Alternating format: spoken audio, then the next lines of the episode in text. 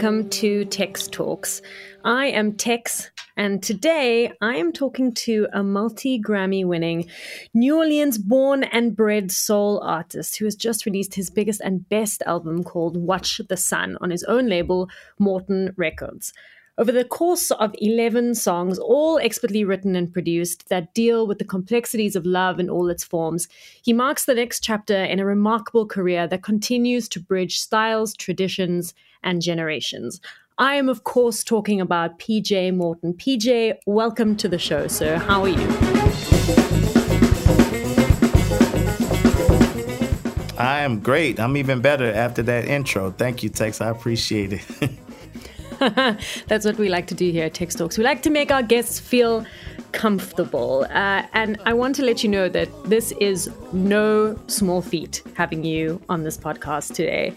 The, literally, the entire Tex Talks team is fangirling so hard about this interview right now. Oh, wow. And you know, the crazy thing is that, you know, you were scheduled to play at the Cape Town International Jazz Festival back in 2020, which was cancelled literally yes. a week before it was supposed to go down. And I feel like, PJ, we were so close. We were so close to doing this interview in person. So close. oh, but do you remember, so oh, you know, what you were in the middle of doing when the world essentially shut down. What began as a faraway outbreak in China. There is growing concern at this hour over a possible outbreak of a mystery virus. Yes, I remember, and I was I was looking so forward to that trip. Um, it was actually going to be my birthday. I was playing the festival the day uh, after my birthday and I was getting in the day before my birthday. So I was going to celebrate there. It was going to be my first time in Africa. I, I was just so excited. Um, but yes, I remember I was in South America with, with Maroon 5 actually. Um, and things started to get canceled in real time. I mean, we were there uh, in Argentina and we had a show the next day in Colombia. Um, the show in Colombia got canceled and then the Argentina show got canceled, and then we had to try to rush back home to the states. Um, so I rem- I remember it vividly because uh, I was so looking forward. I still had hope that uh, you know it might go back to normal and I could get to uh, get to to the to the festival, uh, but it didn't happen. So we're still waiting. Yeah, hopefully you do get the opportunity to perform at the Cape Town International Jazz Festival, regardless. I mean, I know that you performed at the yes. New Orleans Jazz and Heritage Festival last month. And I mean, you know, new, firstly, please educate me. Is it New Orleans or is it New Orleans? I want to get it right. so we locals say New Orleans. We never say Leans. Okay. Um, that's that's usually a dead giveaway. Yeah. So anything but New Orleans, and we, we we we can't tell that you're that you're not from here. okay. Okay. So New Orleans. Okay, that's what I'm going to call it from there now you on. You, you have educated me. I mean, that's that's where you are from. It. That's your home. That's where you yes. are right now.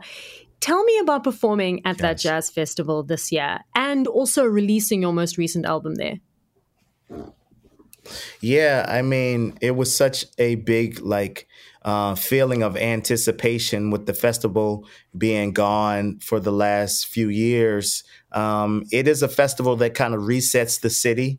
Um, you know, it's it, it's one of those fests where, of course, many people come from around the world to go to it, but it's as mm-hmm. much a local festival. So we use it as a reset, and um, and so to have it gone for so long, and then uh, you know, me performing there, it was kind of like it, it, it just felt like home. It felt like home, and like everybody needed it and uh, it was so special. And then, yeah, to have my album released that day just kind of marked it. It just kind of made it all special. It kind of put a, a nice little bow on it. We did a release party that night.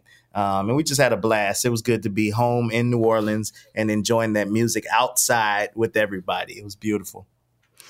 I also saw that you brought your dad out onto that Congo Square stage. Explain to me how much of a beautiful moment that must have been. I used to sit for hours in my room, making music just because that's what I. Yeah, I mean, any chance I can get, I like to have, you know, if my dad's around, I like to have him come and sing. He's such a big reason I'm doing what I'm doing, you know, always been my biggest supporter. And so, uh, what he means, first of all, to the city of New Orleans, um, he's he's been an anchor in the city for for many years and full circle for his son now to be a leader in the city. So it was just kind of like a you know there's nothing more heartwarming than like a true family moment. And uh, we just were having fun up there and i think everybody could feel that that energy that we that we were feeling. You know, you mentioned being an anchor of New Orleans, and New Orleans is such a culturally rich city. I mean, among other things, it's the birthplace of jazz. It's where Mardi Gras is celebrated.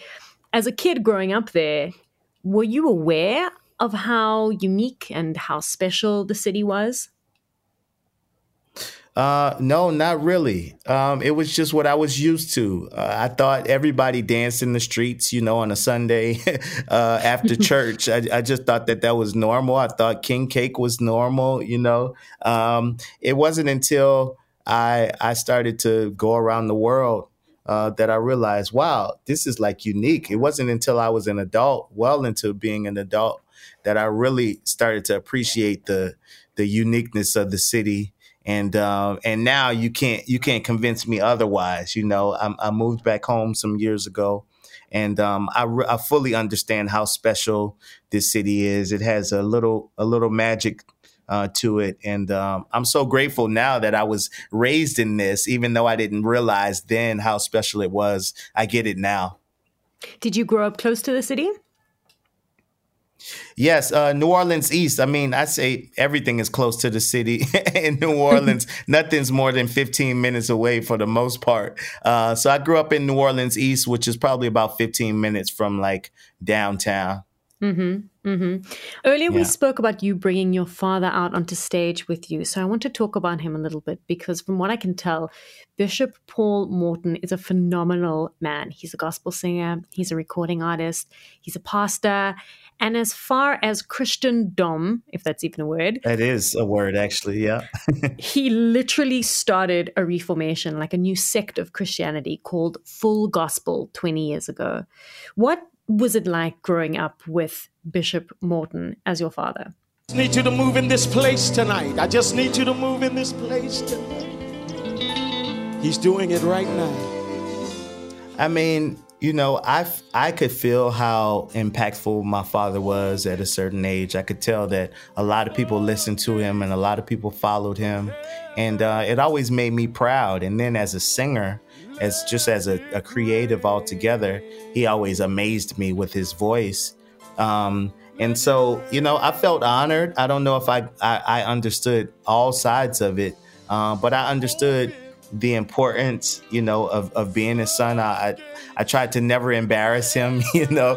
I tried to be a good kid as far as as, as far as I could. And uh, but it, you know, there was some pressure there as well um, when it was time to do my own thing uh, there was like a big shadow because of how how much and how impactful he had been in his life. So uh, those were some big shoes to fill as well. Mm-hmm. So you started out playing piano, then organ, then singing, and then writing. Mm-hmm. And all of this was rooted in the church, right? Especially with your upbringing. Yeah. But talk to me about gospel being the foundation for you because it's so ingrained in your musical DNA and in your expression.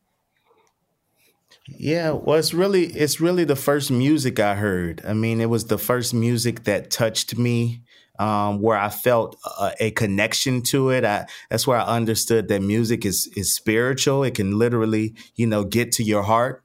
Um, and so, uh, when I think of connection and when I think of trying to, you know, write a song that that connects to people and that has an impact on someone, um, I always kind of go back to my roots because that's the first music that that touched me. Of course, I've been influenced by so much since then, um, and I add all of that stuff in. But as a foundation, I usually already always start there uh, at the spiritual. Um, mm. it, it is just uh, it's the music that shaped me, no question. And how did your family feel? How did your dad feel when you started to branch out into other genres of music? Was it was it ever a contentious thing, or were they just really supportive and happy that you know you were doing your own thing and finding your musical feet?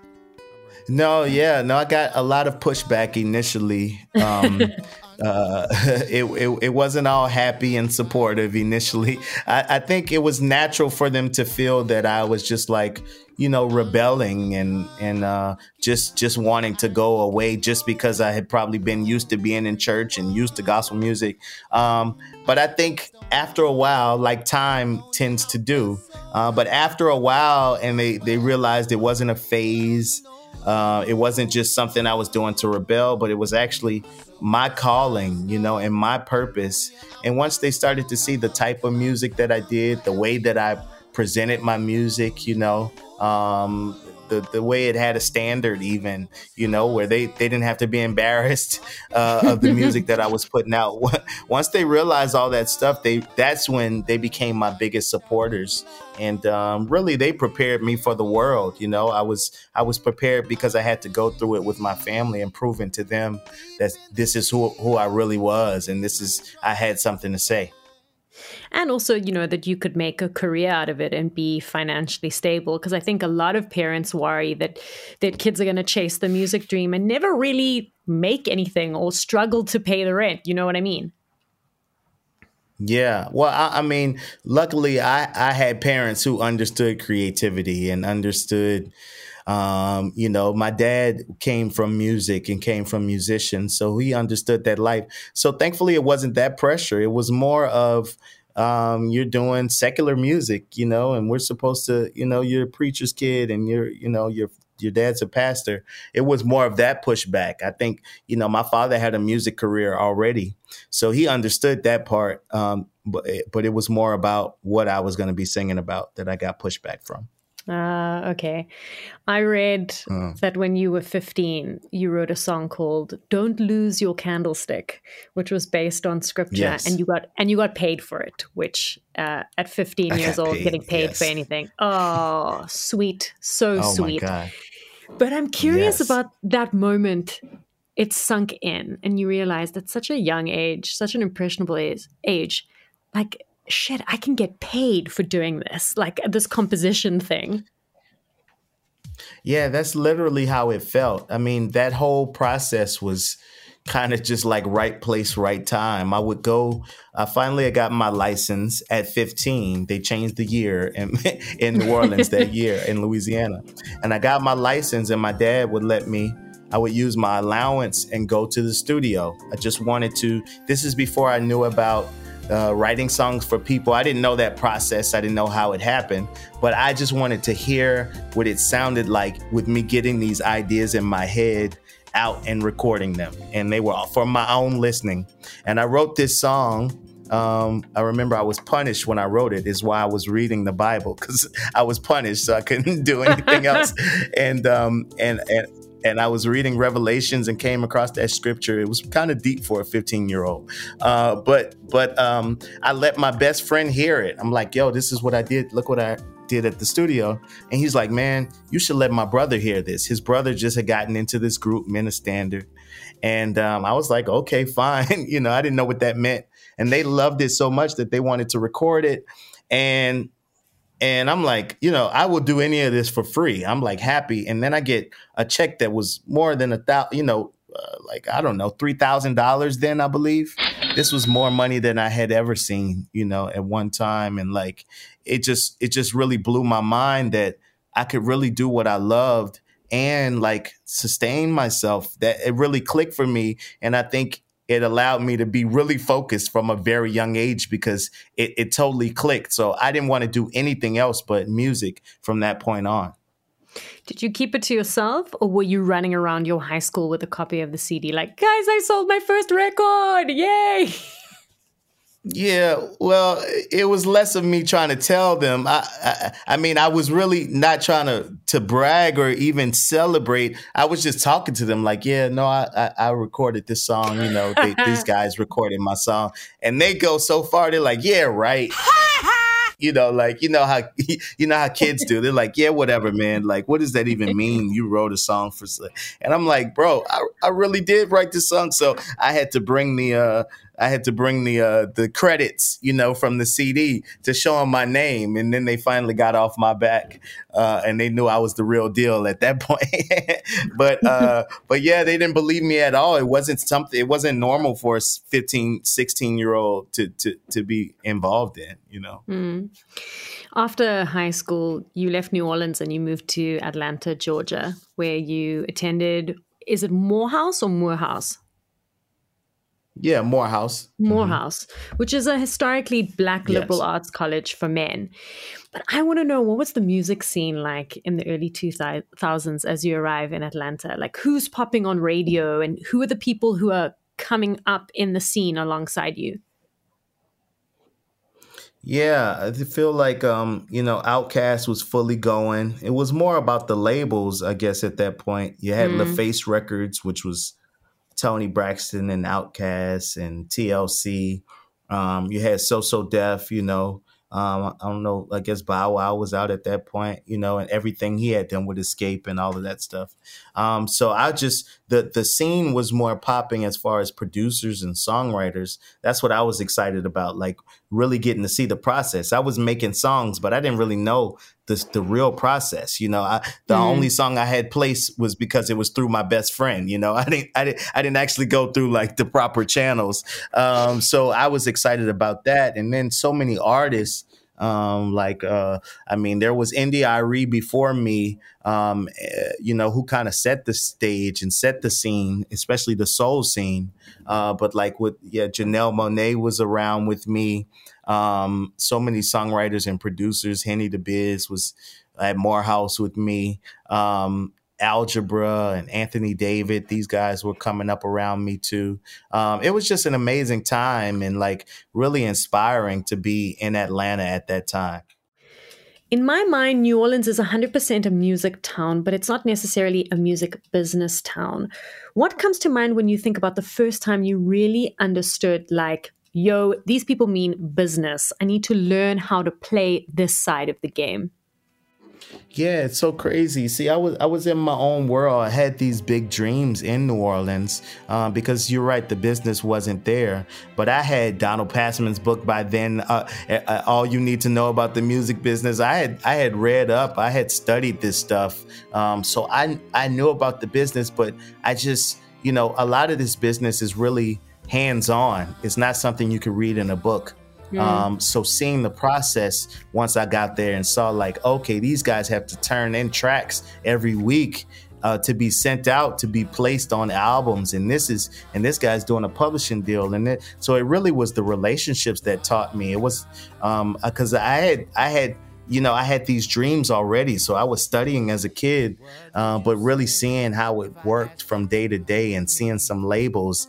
And now my attorney's getting me to certain labels to have meetings. I'm seeing how these things actually go. And it was just mind blowing to me. I mean, it opened up my world fully.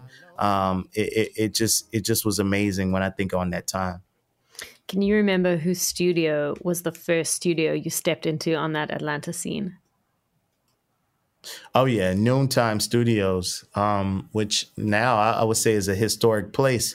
Um, it was Jazzy Pha there. There was Bryan-Michael Cox there. Uh, Teddy Bishop, um, uh, Donnie Scantz was the guy who I was with, um, who who I was making music with the most. Um, it was just like a sea of creativity. Uh, JQ was a songwriter there. Johntá Austin was someone who was always writing songs there. Um, these guys have become like some of the biggest and best of all time. Um, and I was just around, just soaking it up.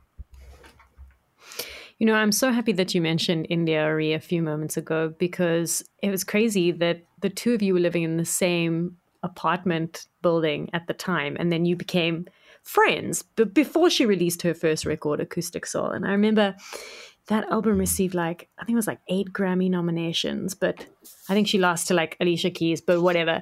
But then you featured on her second album, Voyage to India, and you gave her a track called Interested. And that's how you won your yeah. first two Grammys for songwriting and production. Can can you relive the moment of your first win? Do you remember how you felt? Do you remember what you were thinking? Because that's a pretty huge historic moment for any artist. So we're gonna do this song "Interested," which is was on India's second record that I was able to write and produce. We're gonna do that in right. PJ's key. Uh, yeah. yeah, you know, uh, it it was it was actually over my head. I didn't understand fully what was going on, and ap- after winning my first statue later on in life, I realized um, I was a part of a Grammy Award winning album. They had changed the rules. so it was kind of like I won my plaque, but I didn't win a statue yet, which was a totally different experience later in life. But mm-hmm. um, I didn't fully know what was going on. I was a part of this album, and I, I remember India had lost all those Grammys, and, and we were gearing up. We were friends by this second album, and it all started to go so fast. I mean, um, you know, I was like, the album is doing great, and then the album was nominated for Grammys and Best R&B Album, which is what I got my first Grammy plaque for, uh, being the songwriter and producer on that. But I didn't. I, I remember I didn't even go to the Grammys yet.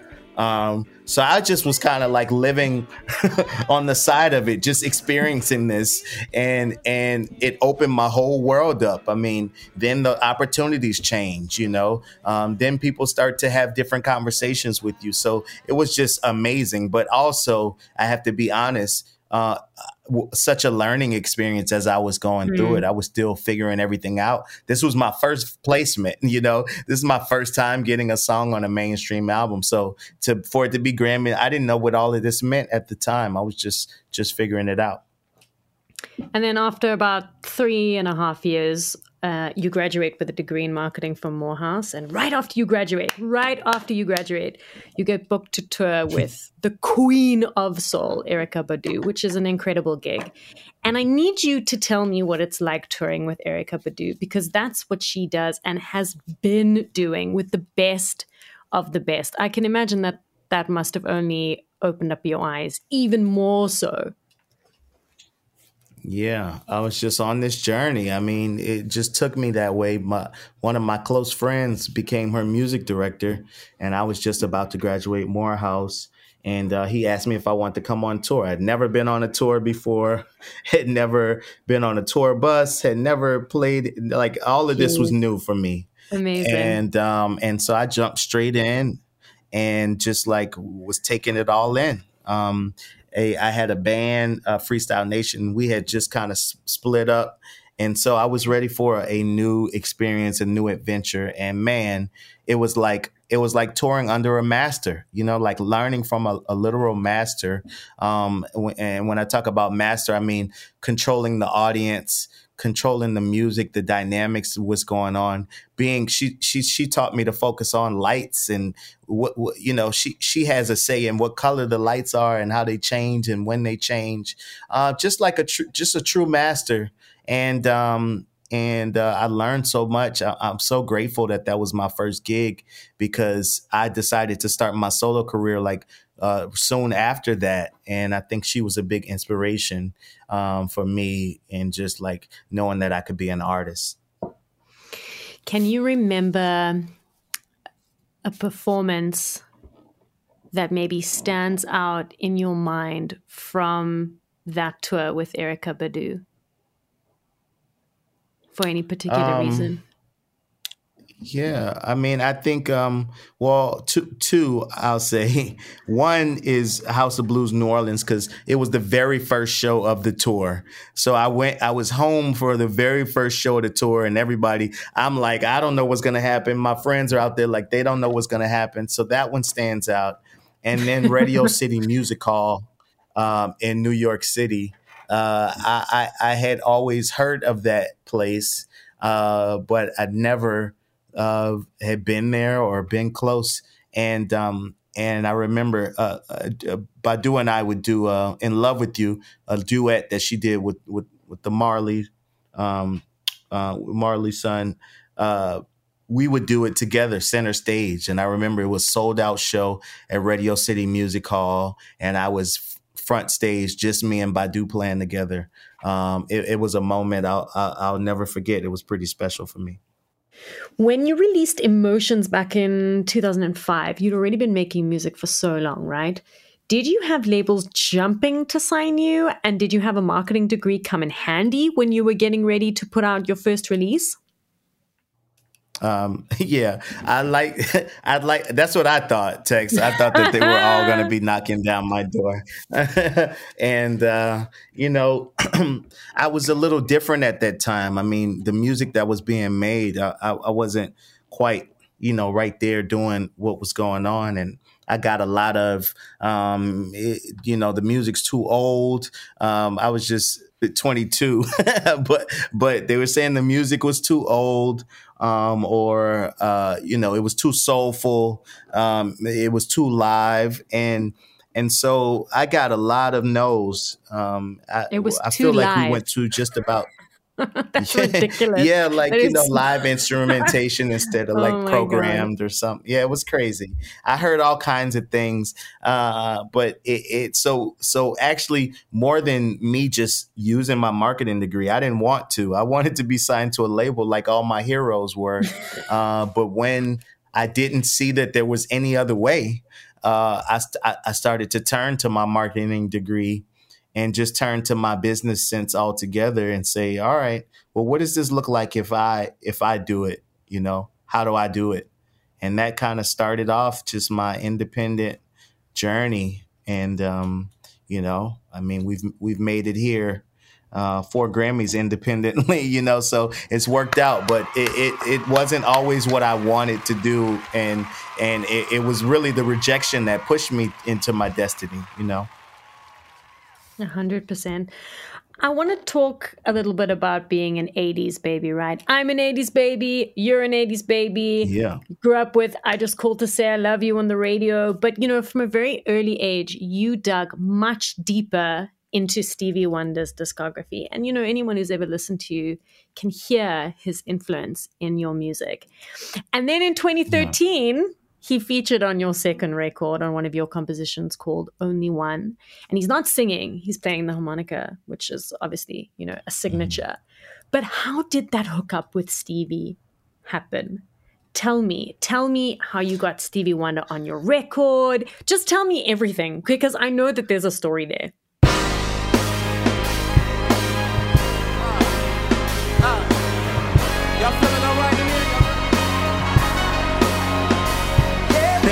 Yeah, I mean, I literally a shot in the dark. I mean, I, I I had signed. That's the only major label album I have, and I said, you know what?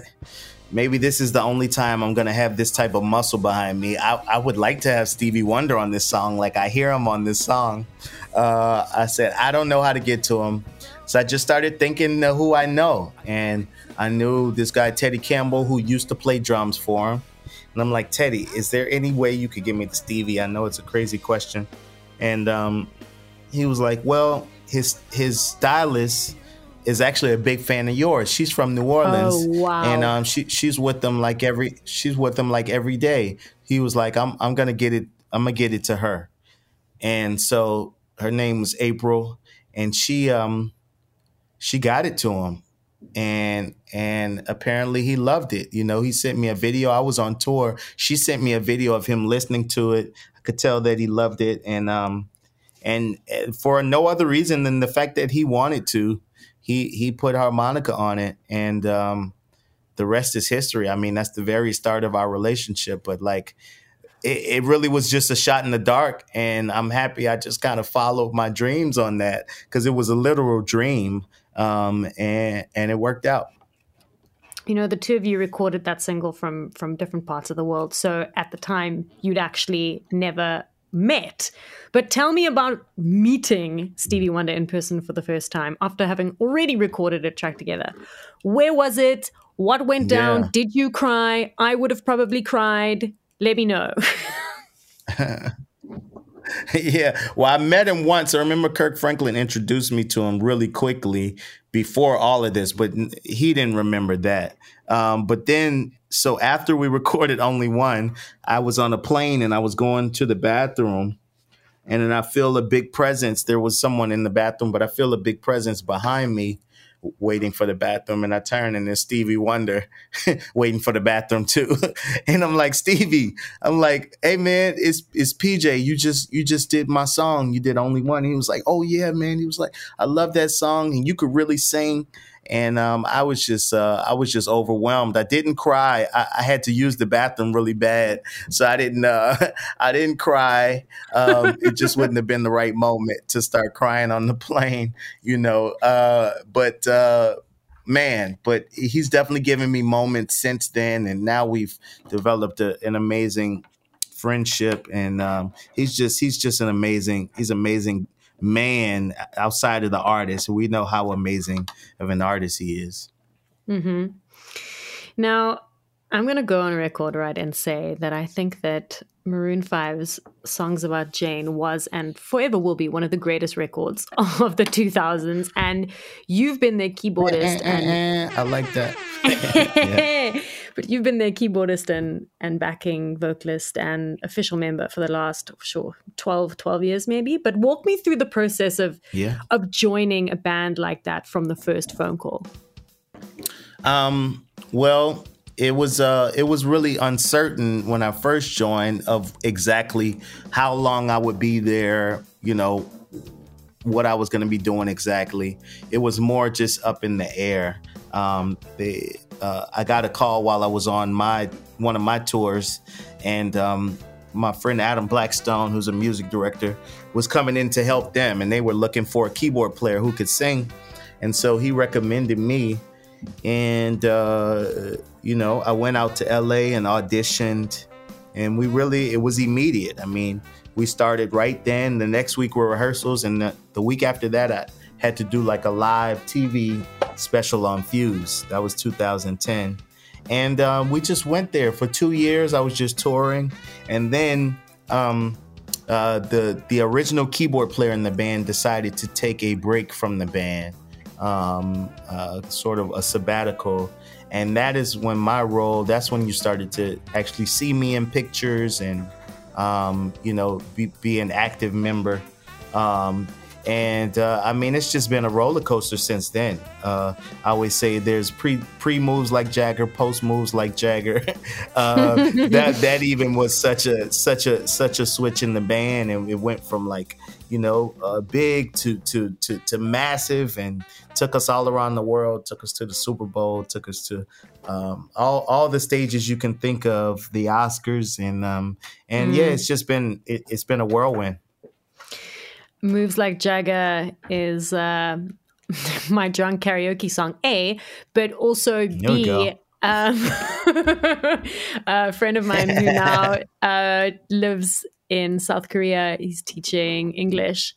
Um, uh, he's been there for about three and a half years. Whenever I hear that song on radio or anywhere, I have to stop and take a voice note and then send it to him. That's that's our track.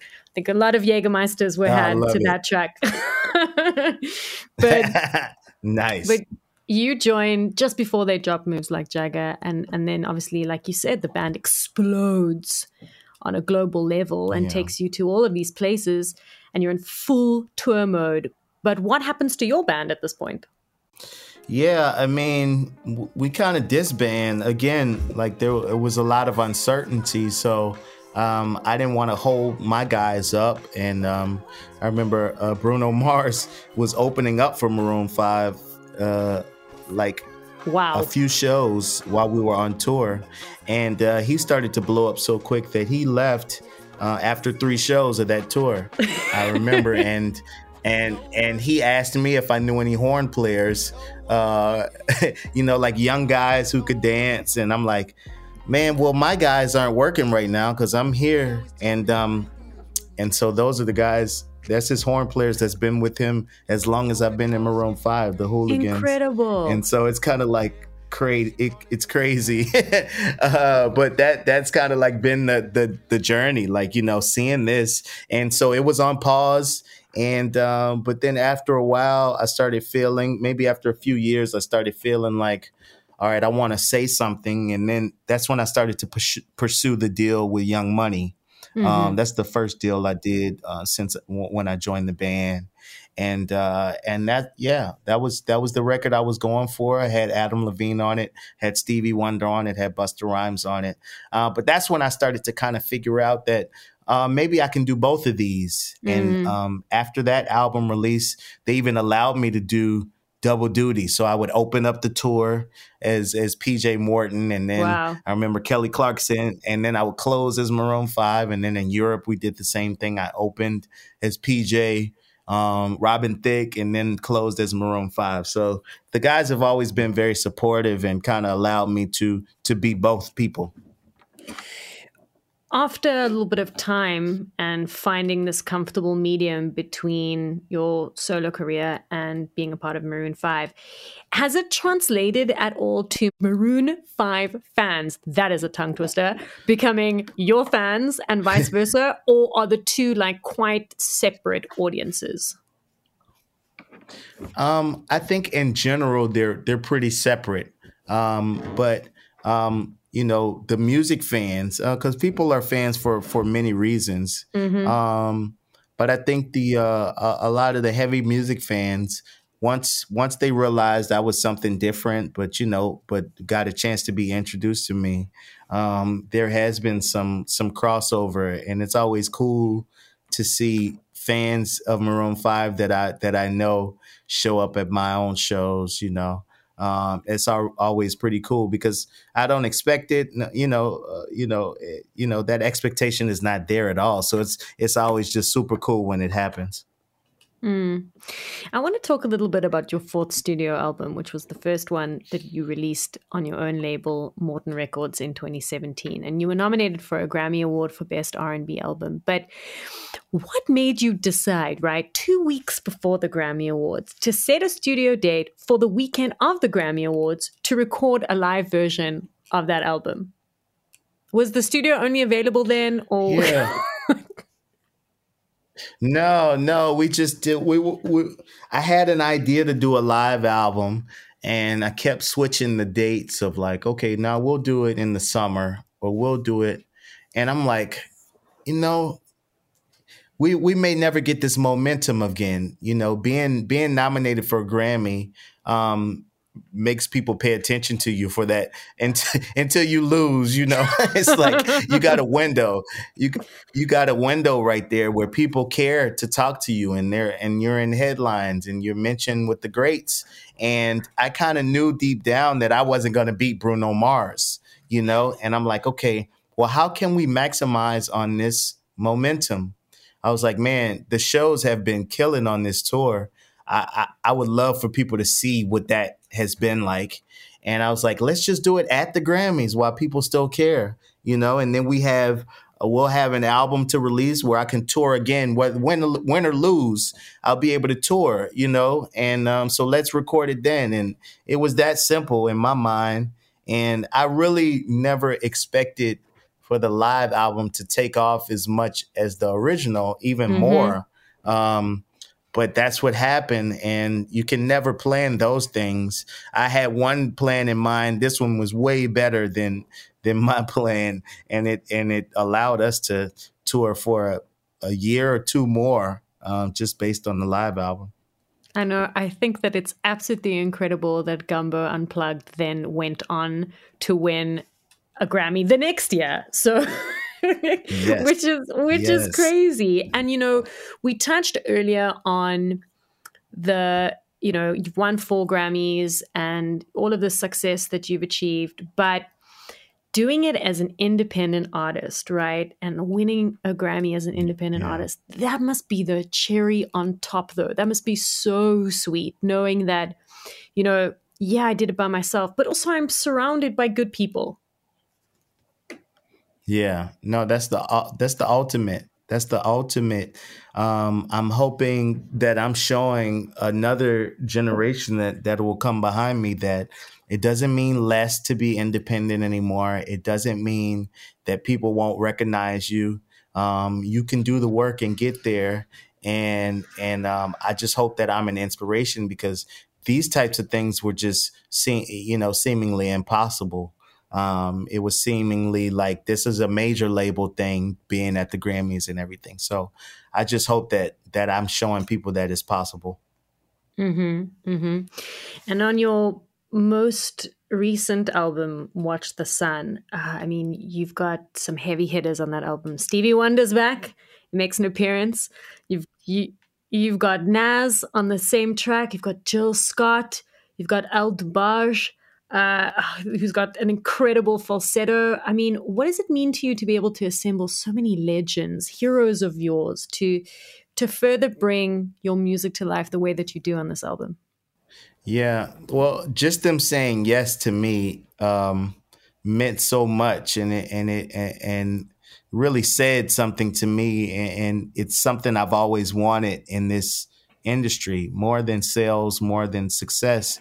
I wanted respect, and um, I think for them to take their time and for them to uh, think of my music is worthy of you know uh, lending their voices and their time it just showed me that uh, that I'm respected and that that means so much to me um, and and they all were just perfect for these songs. I mean, it just made so much sense for these songs that it it really like put the whole puzzle together for me, and uh, it means so much to me. Uh, I mean, it's like a dream come true. I must tell you that this album is incredibly special. Uh, I think you've done a spectacular job with Thank it. Uh, what do you hope that the people who listen to it get out of this album, take away from this album, if anything? Um, well, you know, I, I, try to be an example, so I hope um, for anybody it, it, allows them to be vulnerable and in feeling and and love and life. Uh, you know, giving themselves some some grace. Um, and then to creatives, I hope it encourages them to be brave and honest. You know, like really say something. Like if you're gonna if you're to present something really really really pick something that that means something and that can connect to people um, in in a real way um, uh, the more honest we are in the art i think the more the further we get. So um, those two things i think are, are, the main things aside from it being great music. I'm so proud of the music. I'm so proud of the every single song on this album. Um, but deeper than that i want people to take those those messages from it well, PJ, I just want to say thank you very much for joining me on Texx Talks today. You're a crucial voice and figure on our scene today. And I really, really hope that we get to see you and hear you and experience this album for ourselves in South Africa very, very soon. I know you oh, have a wait. huge dedicated fan base down here that are chomping at the bit to see you live. Uh, the the feeling is mutual. I cannot wait to get there. I was itching. I was itching then. I cannot wait to get there, and I feel like we're gonna have a lot of years together. We just got to get it going. We just got to get it started. So I can't wait.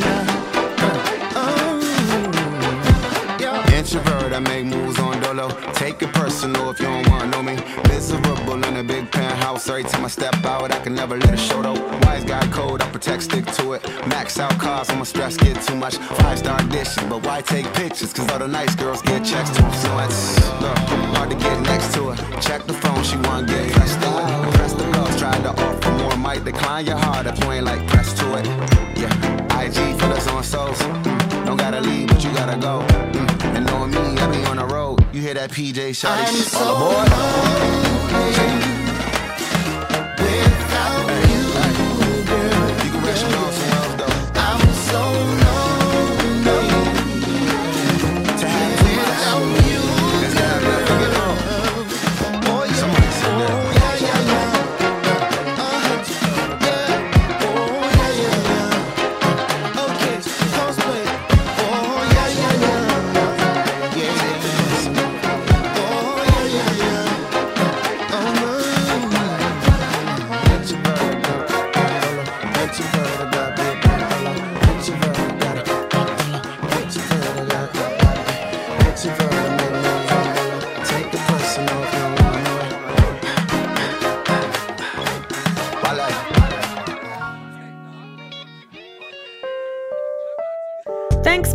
Us for another episode of Texx Talks.